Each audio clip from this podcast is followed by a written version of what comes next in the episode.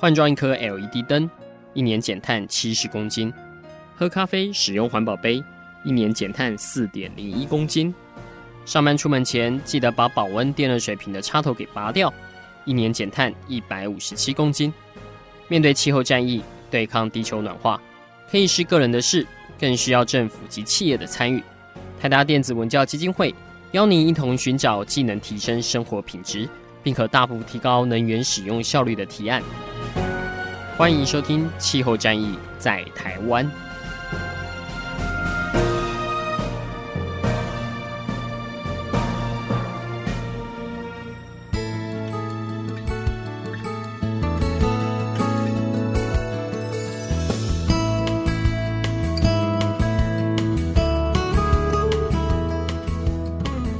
各位听众朋友大家好，欢迎一起来收听今天的气候战役在台湾，我是共同主持人台达电子文教基金会的高怡凡。那今天我们来听一下那个今年各个县市在这个推动绿能跟再生能源政策方面的一些表现。刚好今年是再过不久，我们即将要进行我们的百里侯的大选，各个县市首长今年很有可能会重新洗牌，谁输谁赢还不知道，那也是一直很多的热门新闻集中在探讨这种各个县市长之间的一些政见，还有一些攻防这样子，大家也看得很高兴嘛。但是大家有没有发现到，就是目前在各种环境政策或者是绿能甚至于气候变迁的因应状况，好像还不是各个县市首长的一个最大的政策考量这样子，也有很多可能流于口水战，所以实际上到底台湾哪个县市里面做的在推动这个再生能源或节能的政策是做的最好的呢？这一次我们不用等政府来做评鉴了，我们有环保团体来主动来帮我们发起评鉴这样子。事实上这也是第二次的其实2016年我们就大概有将近20个环保团体组成的能源转型推动联盟，在2016年的年初已经有发表过第一次这个全台县市的绿能的成绩的政策的评比，那今年最近出现了第二次了。那我们今天很高兴邀请到我们的老朋友，就是绿色公民行动联盟的研究员吴晨晨小姐，她参与到2次，而且这一次跑的县市比上次还多。我们先请晨晨来跟我们听众朋友先大致介绍一下为什么会有这2次的一个政策的评比，然后总结下来今年这第2次的评鉴有没有哪一些最大的不一样？各位听众朋友大家好，就我们的这个能源转型推动联盟是在2015年成立的。那为什么会成立这个联盟，跟为什么会有这个评比，其实大家应该都还记得2015年有一个很重要的巴黎气候协议那这个协议里面它明定了未来在做能源转型很重要的一个行动的起点是地方政府，所以从地方层级来展开各种能源的行动绝对是很重要的。那第二个也是因为那个时候因为我是属于绿色公民行动联盟，是这个能源转型推动联盟的秘书处，那一年我们引进了这个首尔减少一座核电厂的计划，等于是我们找到一个跟台湾的脉络可能比较类似的都市，它从都市里面展开了成功的能源转型的政策，让我们进一步想说那台湾可以怎么样做，我们民间团体可以用什么方法来跟这个各个不同的县市政府一起合作，来共推一个纳入民间参与的平台来一起推动能源转型。所以我们那个时候举办了第1届的这个评比，那这次的这个评比就是第2届了。那主要跟上一次最大的不同是，上一次我们只有评节能的项目，所以我们是去看各个县市在节能这块的政策做得好不好，但这一次我们把绿能也一起加进来，所以等于我们这次是把各个县市节能跟绿能的政策综合评分。那另外我们也有加入了一项是量化项目的指标，也就是我们会去看各个县市的人均用电量的成长率，整个县市用电总量的成长率，还有县市绿能装置量的成长率，来帮大家做一个评比。所以这个用意是在于，虽然我们看量化资料，可是这个资料是让县市自己跟自己比较，而不是去跟其他县市比较，毕竟每个县市的地理条件不同，所以我们用这个方式觉得会是比较公平的，这大概是这一次的比较特别的地方。那我们这个评比还有一个重点，就是我们并不是让各个县市政府缴交资料我们在阅读这样子就好了，我们其实是亲自去拜访每个县市，访谈第一线承办能源政策的公务员数个小时，所以仔细的了解除了他们推动的能源政策细节外，也希望可以掌握各地公务员他们目前遇到的一些阻碍、困难或是挑战。是，感觉这个评鉴做完就是全台湾又跑一圈哦。我刚开始跟晨晨在聊，就是跑哪几个县市，哇塞，应该台湾的半壁江山都去过了，差不多。对，那晨晨不过这两年间因为刚有提到第一次其实主要是 focus 在节能这个 issue， 那这一次也涵盖了在绿能，就是推广再生能源的这建制方面，而且有加入量化指标。其实据我所知，你们这次有加了一些像是有加分题，有把能源的公益性这个也加进去，可不可以谈谈这一次有哪些新的指标是新纳入的？有，我们这一次在我们质化项目里面有特别纳入一个很重要的指标，就是各个县市政府有没有卷动不同类型的电力使用者跟绿能发电者，特别是像是社区公民电厂这样的计划，因为跟上一届也就是2-3年前比较不同的是，这1-2年这个民间团体跟政府开始非常重视来自民间自己发电的这个能量，所以公民电厂的讨论开始变得很盛行。所以这次我们有特别看各个县市政府有没有设计类似像是公民电厂这种可以鼓励民间自主发电的奖励或者是规范。另外就是我们在这个加分题量化项目的地方，我们有去看各个县市有没有制定一个整个城市长远的量化目标跟愿景。因为我们知道在国外很多做能源转型的县市，它可能会以2030、2050年作为一个标的来规划它的减碳量或节电量。那我们想要知道台湾的县市政府，它除了每4年选举这样子的一个目标之外，它有没有更长远的对于这个地方的想象跟规划？那另外还有针对各个不同地方县市的特性，有没有设计相对应的管制的计划？还有愿不愿意去促进一些公益性，譬如说让公益团体、让民间，或者是让所谓的能源贫穷者也都可以得到相对应的权益。这个也是我们在加分题里面会特别去看的。对，因为我其实第一次那时候的评鉴，我那时候后来也有去加入采访报道的行列，所以大概也知道这2次其实变化蛮大的。像刚刚晨晨提到了这个，就是到底个别的县市它有没有自己的一个 long term goal， 就是长期的目标？因为现在国外的城市首长在喊，真的都是以2030、50这样的单位在算的。那我晨晨，你这样整个全台湾绕下来，其实首长们有这个心中有这个长期目标吗？因为真的我觉得大家还是以4年为一次的眼光在看。其实老实讲的话，已经比上一次进步很多了，但是有这样子眼光的还是非常少。也就是说，我们觉得现在台湾各县市的状况应该是越趋向两极化。我上一次在访谈的时候，觉得全台湾只有少数1-2个县市有意识到能源转型的重要性。那这次有意识到这件事情重要性的县市变多了，可是同样的也还有另外一群资源很少、人力很少的县市，它一直被落在后面。所以台湾现在慢慢出现了可能会有一群县市，他抓到能源转型的重要性，他开始推动一些比较不一样的政策，想要做出一些改变。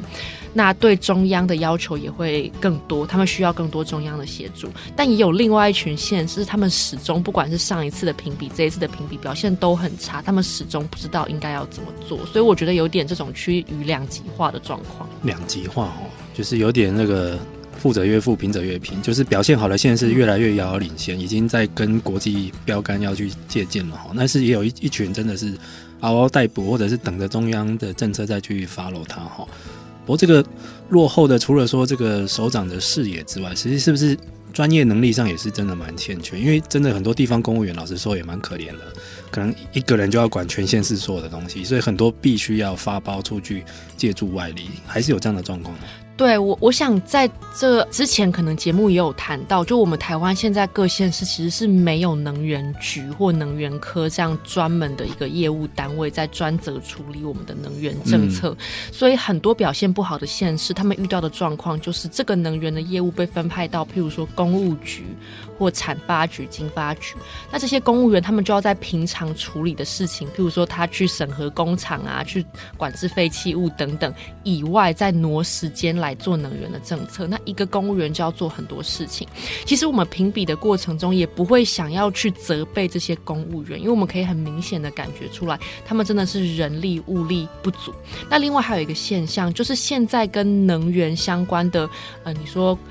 独立智库或顾问或公关公司可能都集中在一些大型的县市，有一些县市它辖内其实是根本找不到什么好的公司或团队组织来承接这样的计划，来协助做好的这个能源政策的规划的。所以像这一些我们都觉得都不是这个县市自己本身府内的问题，其实是中央之后必须要协助更多的。好，我们先稍微请陈人大致介绍了一下今年的一个整体的发现，各位听众朋友们先休息一下，下一段我们马上来揭晓今年的排行榜，就搞得好像要揭晓金曲奖一样。好，各位休息一下，我们马上回来。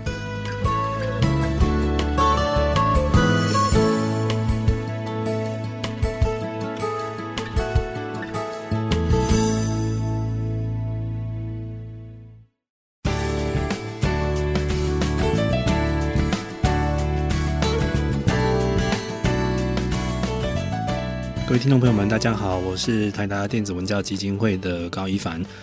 欢迎各位来收听这一集的气候战役在台湾。我们今天邀请到的是能源转型推动联盟参与到其中2次的这个县市能源政策评鉴的绿色公民行动联盟的研究员吴承人小姐，好像很多联盟。那其实他们这一次事隔2年多又公布了一次的台湾的县市能源政策评比，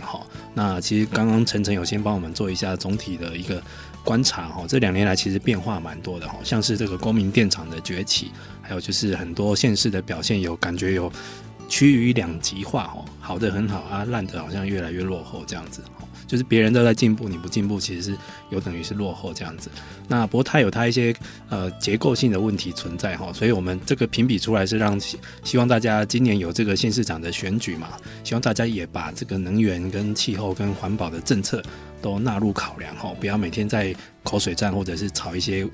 个人觉得并没有什么意义的事情。那或者是即将要胜选要当下一次的百里侯的这些人心中，请把这个能源跟环境政策纳入考量。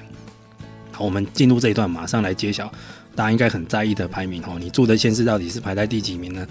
这一次这个能源转型推动联盟它评的是本岛19个县市，所以这个离岛3县市并没有含在内这样子，请大家不用着急。那先揭晓，他们其实是分成4个组别在看，就是 ABCD 4个组别。那前面还是有一些排名，我们从第一名 A 组总共有4个县市，我们把它念出来。第一名是新北市，第二名是屏东县，这个2个名次在跟上一届是没有变化的，等于就有点像陈刚刚提到的，就是领先的还是表现得很优秀这样子。第3名是台南，第4名是桃园市，这2个县市就是从后面追上来了。那接下来进入 B 组， B 组就是有点像是中间层，也有4个单位。第5名是高雄市，第6名是云林县，第7名是嘉义市，第8名是台北市。那台北这个掉得比较凶，因为台北在上一次的评鉴是第3名，这一次等于是掉到第8了。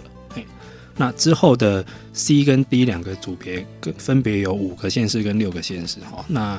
其实算是比较落后的族群这样子。那我们就开始一个一个来看好了。如果陈你觉得这一次总评鉴下来，有没有哪一个县市是表现出乎意料的好的？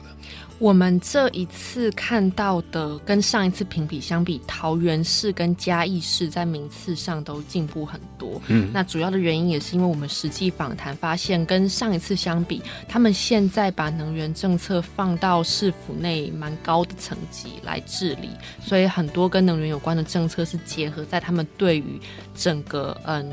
城市的想象的规划里面在做盘点跟统整的，所以也是因为这样他们的名次会高那么多。那另外还有在6都，其实像刚刚讲的新北市、台南市，这些都是之前一直都有很好的基础在推动绿能或节能相关的政策，所以他们的评分高其实比较不意外。那另外高雄市其实也维持一定的水准，但是资源拿的很多的台北市跟台中市的表现就相较之下比较不及格，这可能是比较需要加强的地方，特别是台北市是一个用电的大城市，那台中市自己又饱受了空污之害，所以你应该要对于这个能源转型有更高的敏感度去进行才对。我们现在个别一个来谈，就是这一次如果我们要挑最佳进步奖，其实这个桃园跟嘉义都是表现很令人眼睛一亮的。我们先来看桃园好了，其实桃园它有自己有成立了一个绿能办公室，然后加上说其实大家如果有在注意太阳能的问题，就是近来有一些在攻击太阳能，就是说那种太阳能在浮在水面上的那种浮动式的就是会侵占那个皮塘的土地啦，或影响水力发电，甚至影响生态。这个其实桃园市政府有在应对这个议题对，没有错。但其实我也想要补充一点，就是其实这个刚刚怡凡讲到的绿能办公室，它是之前能源局协助各个县市成立，所以其实很多县市都有绿能办公室。但为什么桃园市的绿能办公室会不一样？这是因为很多县市它的绿能办公室是包给外面的公关公司来做，所以他们的运作方式可能就是外面的公关公司派1-2个人住在府内，那他可能甚至连一个科的层级都不如。那这个绿能办公室制定的政策也不会变成是这个市府里面的重要的这个政策项目。但桃园市他们现在是把这个绿能办公室拉到这个副市长的这个层级，那他们未来规划之后也要把节能也并到这个绿能的办公室，等于是高到一个副市长层级的办公室，共同的推动节能绿能所有关的这个能源议题。那另外刚讲到这个皮塘的问题，就大家可能前阵子有在报纸新闻上看到桃园市的皮塘上面盖太阳能板，那它打的这个基桩跟抽水，大家对于生态的破坏有很多疑虑。所以这次我们去访谈，他们是说目前这个进度暂缓，那他们现在规划之后会由桃园市政府来统一承租皮塘的土地，借这个机会来避免之后过度炒作的这种投机的可能性，那用这个方式来规范到时候皮塘生态的完整性。所以我们联盟这边其实是觉得我们可以预期未来在推动能源转型一定会有很多像这样子的争议，所以我们并不会认为这个争议一出现就代表是县市政府做的不好，因为之前没有任何人做过，你一定要尝试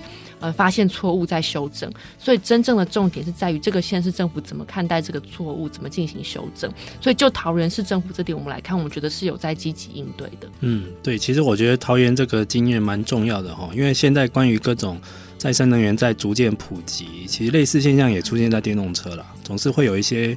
流言蜚语或者是大家的一些想象，但是所以有时候不管是主事者或者是厂商都要积极去应对。像我觉得其实桃园这个经验就很适合那个，如果你也在推动风能的这些县市是可以参考的，因为风能也有很多相关的争议，那有时候推动单位真的要主动去面对它，甚至去化解它这样子。好，我们再来看一下嘉义市。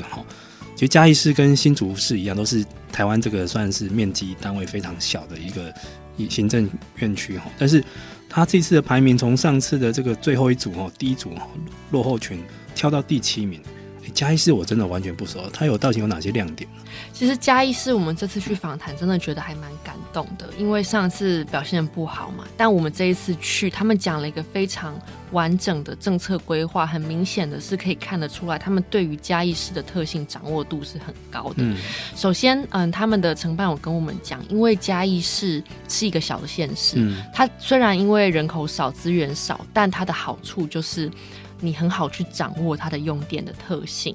那嘉义市里面有超过70%的透天厝，那他们之前有做过一个调查，就是如果一个透天厝都装太阳能板的话，它其实一天可以发18度电，但是一个透天厝一天会用到的电量大概是15度电。哇，那自给自足了，正能量建筑。所以他们现在嘉义市就提出一个名称叫做迁屋计划。迁屋计划照名称看是要在嘉义市里面的1000户人家里面屋顶上装太阳能板，但他们更积极的是觉得他们未来希望在嘉义市的透天处上面都装上太阳能板。那有70%的住宅形态在嘉义市里面是透天处，这样代表未来他们的能源自给率是有机会达到70%的。所以这代表他们其实是把一个城市能源自给自足这样子的一个重要的核心观念放在他们的政策里面。那这个是第一点让我们觉得蛮感动的，因为这也是很少会有其他县市会特别谈到能源自给率这件事。那第二个让我们感动的是说，他们其实设计了一个很浅显易懂的单一窗口，叫做绿能管理服务中心。那他们有设立 LINE 的群组啊，还有设立一个专线让民众可以打电话去。那未来不管你是想要在家里装太阳能板，还是你觉得你家好像还有一些节电的空间，还是你要做隔热，不管你是什么问题，只要它跟能源有关，都要打这支电话就 OK 了。那打完这支电话之后，假设我今天是打电话去装太阳能板，那市府就会一并的给我节能还有储能相关的资源。那如果我今天是打电话去问节能，这个市府也会同样的给我装设太阳能板、装设储能相关的资源，等于他们把绿能、节能、储能都整合统一在一个计划里面，让民众可以非常方便轻松的找到这些资源，他们也可以让这些民众在这里面共享这些资源可以带来的利益跟好处。是的，这个讲到嘉义市，因为我个人在联友的那个朋友上面发现，嘉义市有人在用那个 LINE 在玩这个抽奖跟节能活动的推广，那我就去参加了一下，结果我竟然中奖了。但是我个人可能最近没有机会到嘉义市，所以如果有兴趣的听众们，你听到了这个讯息，请看你要写信到 IC 之音，或者到我们台达电子文教基金会的脸书或官网上留言啊，我会把这个中奖的机会转交给你，先拿先赢。好，那我们在这边先休息一下，下一段我们来看一看这一次谁退步的比较多。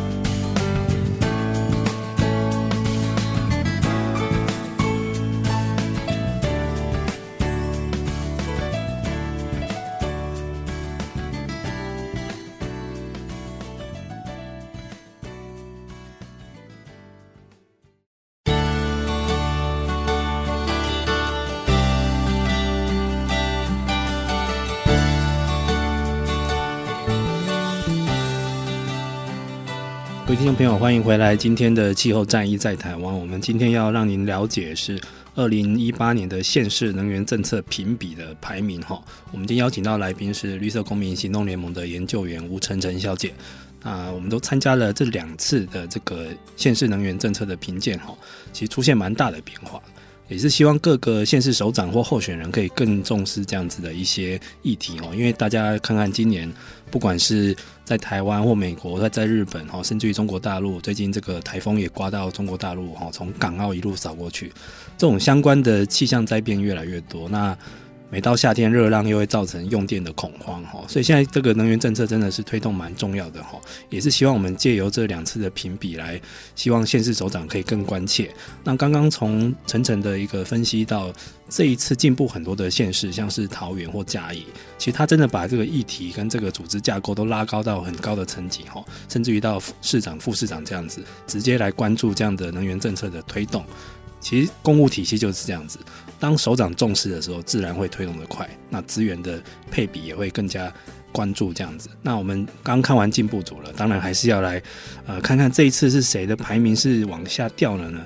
晨晨，我们先来看一下好了，我们其实从六都来看，因为六都在先天的台湾的行政资源的分配上本来就是比较广的，比较占优的啦。其实这次从六都来看，个别排名最差的反而是台中市，掉得很凶，已经掉到 C 组去了，已经算是倒数第二名去了。晨晨，你看为什么台中的表现会不太好呢？其实他好像我们从一些报章杂志上也看到他有很多的作为啊。其实我觉得在六都里面，台北市跟台中市的状况可能很类似，就他们一定会拿到不少的资源，那他们也一定会有各式各样的活动跟政策的规划，所以如果你去看，可能台中市它也会有一些这个节电的志工啊，或节电的奖励，或会有这样子的一些设计，但问题是在于它其实并没有一个好的政策主轴。譬如说像是桃园市，它现在如果是以绿办为主，它其实很大一个层面就是在思考像是埤塘这些怎么让它的绿能对生态友善，还有我怎么样推进我未来公民电厂的一些计划。那新北市它是把它的整个能源转型跟城市转型都市规划结合在一起，所以它也会一并去思考热岛效应。可是在台北市跟台中市这边，我们就只有看到各个零星的政策被落实了，可是我们看不到它背后的主轴是什么，所以一场活动办完之后就没有后续的效益了。那另外在这两个县市里面，主责这个能源政策的层级也并没有很高，所以像我们会知道台北市之前有过一些讨论，他们有在考虑修法，要不要让这个公民电厂更容易出现。可是他讨论的层级因为都太低了，那比较基层的公务员没有办法做决定，就变成这个政策没有办法继续推进，没有办法有卷动性。所以可以说这两个县市，他其实他的县市的首长还没有意识到能源转型的重要性，所以他还是让比较基层的公务员自己在承担这些个别的业务。所以有很多的不同的能源的政策，但是我们看不到中心的主轴。这个说起来的确是，因为很难想象说六都的排名会有多低啦。但是或者你也大家都在媒体上看到，好像很多那种剪彩活动或者是什么宣布很多能源活动要起跑，首长也都有去剪彩，但到底是只是去剪彩而已，还是说其实他有去盘点县市内的所有资源，要他有一个真的有一个脉络主轴性，不要这边东做一个西做一个。因为其实这个也提到一个特别的现象，就是其实能源事务是跨局处的，所以很多就算是县市政府里面有一个主要的承办单位，它也必须要去跨局处去沟通。那跨局处去沟通的时候，你就会发现很多局处它的出发点都不一样。像其实以我个人的经验，我会发现像有一些县市在推所谓的能源公益的议题，它可能必须要从教育局或社会局的观点去出发，它可能就不是为了要专门否一个要建置多少量，而且变成说它是可能要顾及到它辖区内的一些比较像是平民或者是能源贫穷这样的议题的。那但是你这个时候的跨局处沟通就很重要了，那谁可以帮你做跨局处沟通？就是要高层，可能要高于局处首长这样子。所以如果没有一个副市长以上的层级，或者是一个副市长以上的出来主持公道，说我们县市要做的是哪一种脉络跟风格的，这个时候就很容易会资源互相分散，就变成各做各的现象。好，那我们再来看一下，我看到好像之前有些表现不错的县市，像我个人发现那个宜兰在上一次其实是第4名，这次也掉得蛮凶的。对，宜兰比较可怜，因为我们去访谈发现他们基层的公务员概念都很好，也不断的在推动政策，但大家应该知道宜兰现在遇到的状况是他的县市的首长一直在换人，所以他们譬如说他们之前有过一连串的系列的工作坊，是找宜兰的民间团体专家学者一起来讨论他们的能源自治条例要定什么，但这个工作坊都已经结束讨论完了，可是因为首长一直换人，所以这个法令一直没办法实行。可是我觉得宜兰很值得鼓励的一点是，因为宜兰它在这个太阳光的日照的条件其实并没有特别好，那有一些县市它一发现自己的太阳光日照条件不好，它就会放弃推广绿能了。可是宜兰他们觉得这个绿能的核心价值不在于量而已，还在于民众参与，所以他们其实是有特别规划太阳光电的补助计划，专门给公益团体或者是社区的活动中心，让他们可以在这些公共的地方装设太阳能板，那售电的回馈可以再回给在地的这个社区使用，所以它其实是并没有因为这个地理的关系的条件就放弃推动绿能，而且是很积极的把绿能跟民众参与还有公益结合在一起。对，讲到这个宜兰这个其实说起来真的有点非战之罪，那这1-2年间他首长的更迭就是一个大问题了。那像刚刚晨晨提到的，其实有一些其实已经基层的公务员跟局处帮你布好局了，但是就是差这个首长来最后来拍板定案，就是事情就会推不下去了。所以这个首长的稳定性也是蛮重要的。那可能这一次评鉴虽然排名不好，但是下次或许看能不能扳回一城。不过晨晨你自己做了2次的这样的评鉴，你有没有发觉有一些共通的现象，就是表现好的跟表现差的现象其实是有一些共同点？对，没有错。所以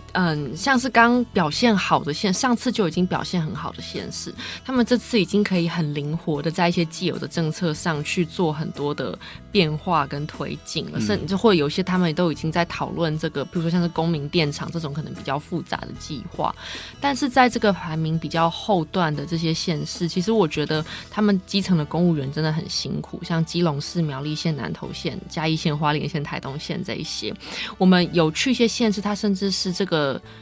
局处才刚承办这个业务，可能1-2个月而已。那县府内也没有很好的交接。那因为这一次中央有给了一个3年的计划，是70多亿分配给各县市来做这个能源转型。那很多公务员他没有针对能源的政策拿过这么大笔的经费，而且这么长，所以他其实也不知道要怎么样去撰写。那另外他们也有提到一个重点，就是他们在过程当中很多次想要跟台电要资料，可是都要不到，台电会以这个有商业机密为由。这个已经过了几年还没无法改善。其实上一次评比的时候，那一次各县市是要得到的，因为那个时候台电是第一次给这样的资料，他们并没有觉得有什么问题。但是在那一次给完资料之后，台电发现有一些用电大户他们抗议自己的商业机密有可能在这个过程中被外泄，所以导致这一次各个县市要去要资料就会遇到很多困难。所以我觉得这其实一部分也反映了这些表现不好的县市其实没有得到足够的中央的资源的支持。那台电作为台湾的一个唯一的一个发电的公司，它其实也没有担任起这个协助地方能源转型一个资料提供重整的角色。对啊，其实因为这一次的一个自己的电自己省的这个县市节电计划有一个很大的特色，就是它这一次跟2015年不太一样，就是它也希望各地方自己提所谓的因地制宜的计划，就你自己的用电状况是怎样，你要自己去梳理这些资料，然后推动相关的方案。那我资料哪里来？大家全国不管你是谁都要跟台电去拿，除非你有本事自己盖电厂，那个用电资料只有你自己有，但是目前电业法规定好像还不行。所以这个台电也是一个非常关键的角色。这样我觉得我们刚刚提到的那个一个欠缺专责人力这样的一个问题，其实我觉得是不是有必要台电要先办一个训练营，甚至于说借由这个训练的机制，趁机把大家的资料就分享出去吧。因为其实公务员有这样的训练机制啊，只是过去在有一些不同的部会各自在推动，连教师也有教师的一些训练的管道。那但是能源治理这样的一个系统，我不晓得以后是不是这个训练的责任是不是要从这个上从中央部会能源局到台电要下来去责成，它才会有一个不断累积的能力。不会说因为今天这个首长非常英明，这个公务员很天才，做得很好，卸任或者转调之后，以后这个能力又通通不见了。理论上这个能力应该是一直要留在那个县市政府里面的。好，那我们讲到这边先休息一下，我们待会来看看这一次这个晨晨个人的总心得是怎么样。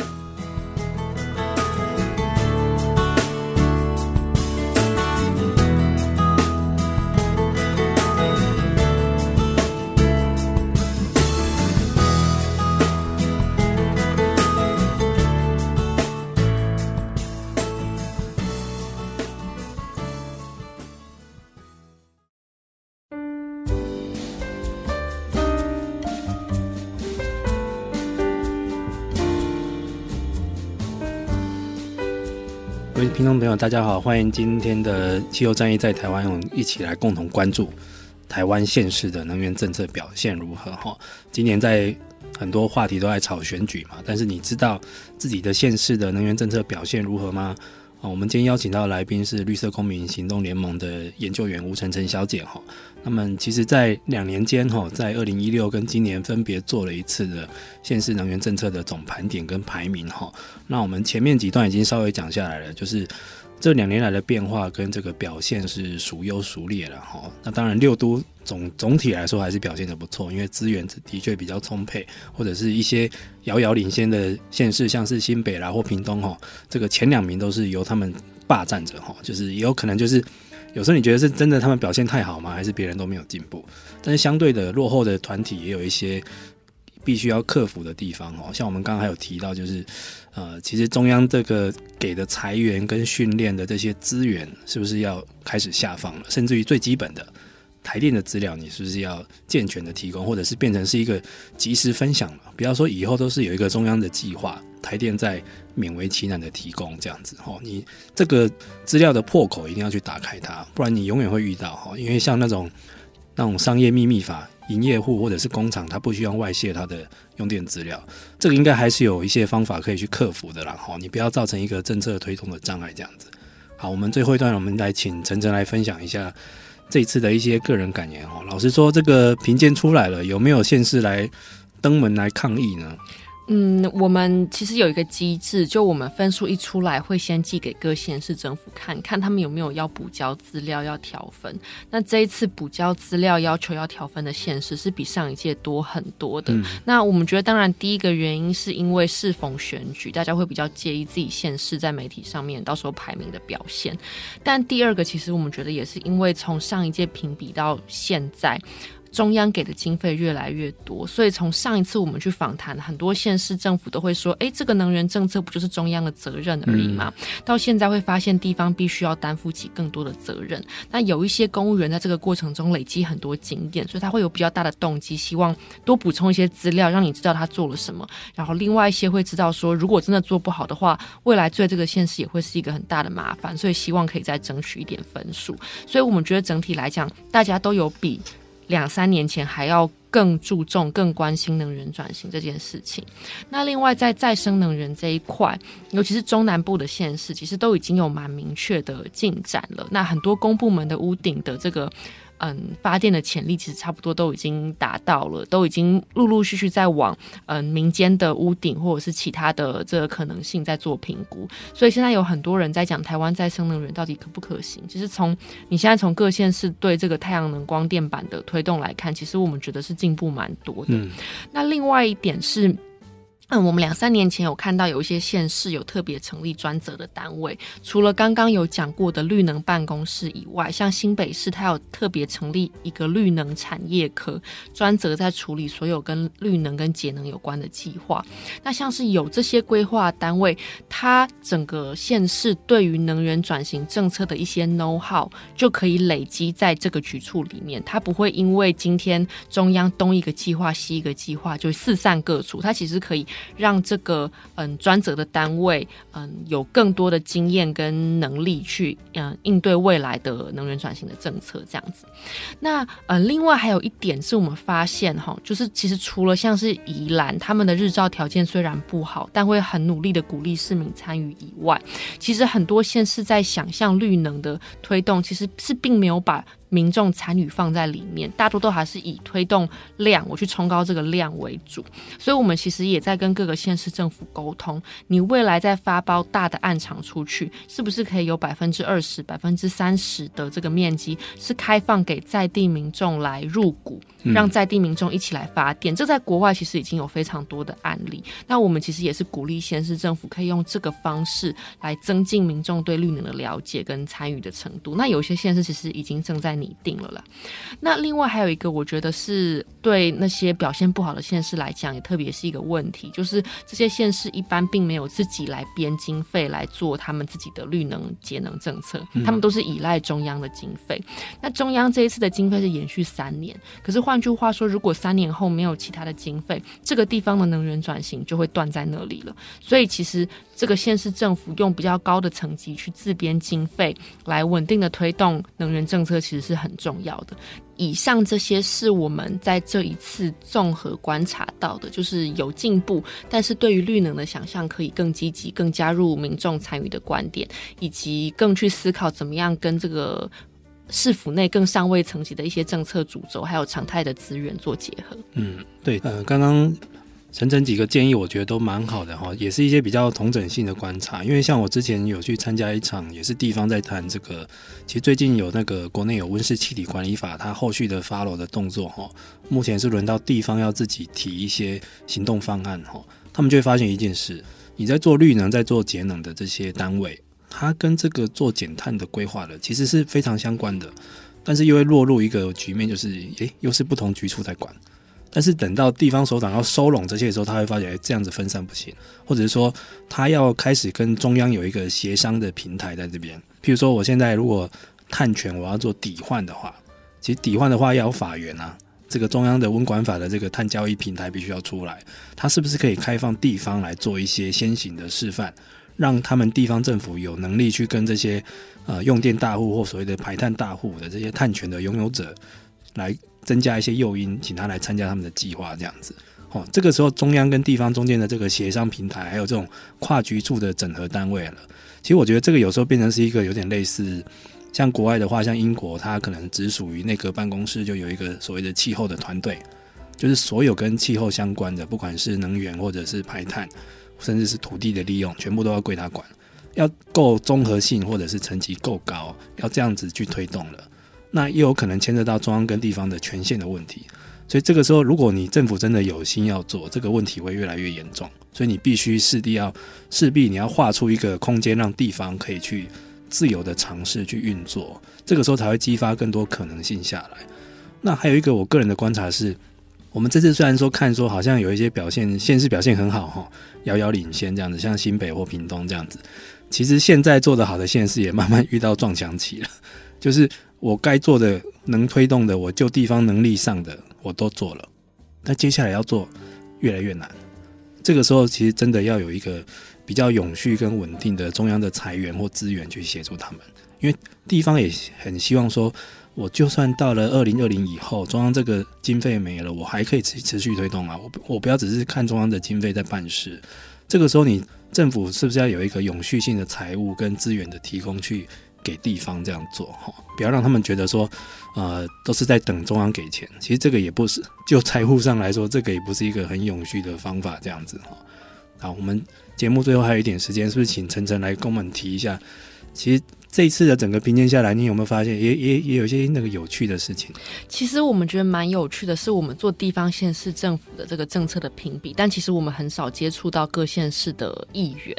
那我们遇到一个现象，就是其实有一些县市它已经有一个能源自治条例的草案，里面其实也有一些蛮进步的规范，但他们现在都还不敢送各县市的议会，原因就是担心会遭到议员的反对。就是其实让我们自己反省说，其实各县市的一些基层的公务员或局处首长慢慢对于能源转型的观念带起来了，但反而是代表民意的这些议员，他们不见得了解这能源转型的重要性，他有可能一看到这个自治条例里面有的规范就觉得你是不是扰民，是不是一个不合理的规范，那公务员反而会因为害怕这样不敢提案。所以我觉得其实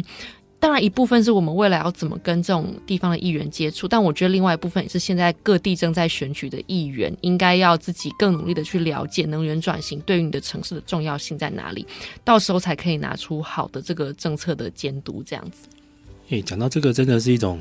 台湾民主的一种奇怪的现象，理论上应该议员民代这些要更领先才对啊，因为他们天天在跟市场在跟民众跟厂商在接触，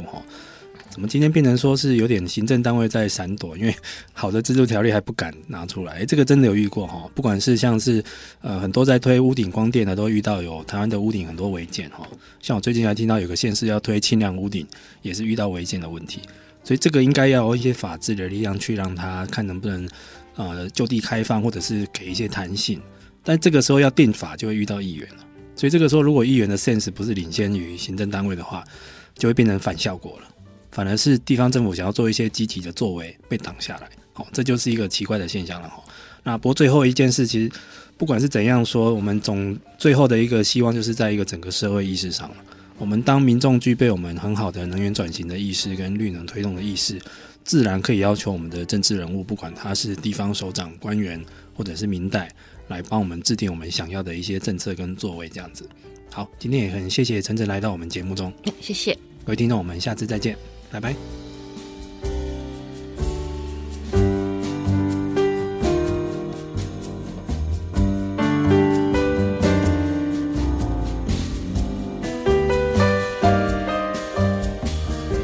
以上节目由台达电子文教基金会独家赞助播出。台达电子文教基金会邀您一起环保节能，爱地球。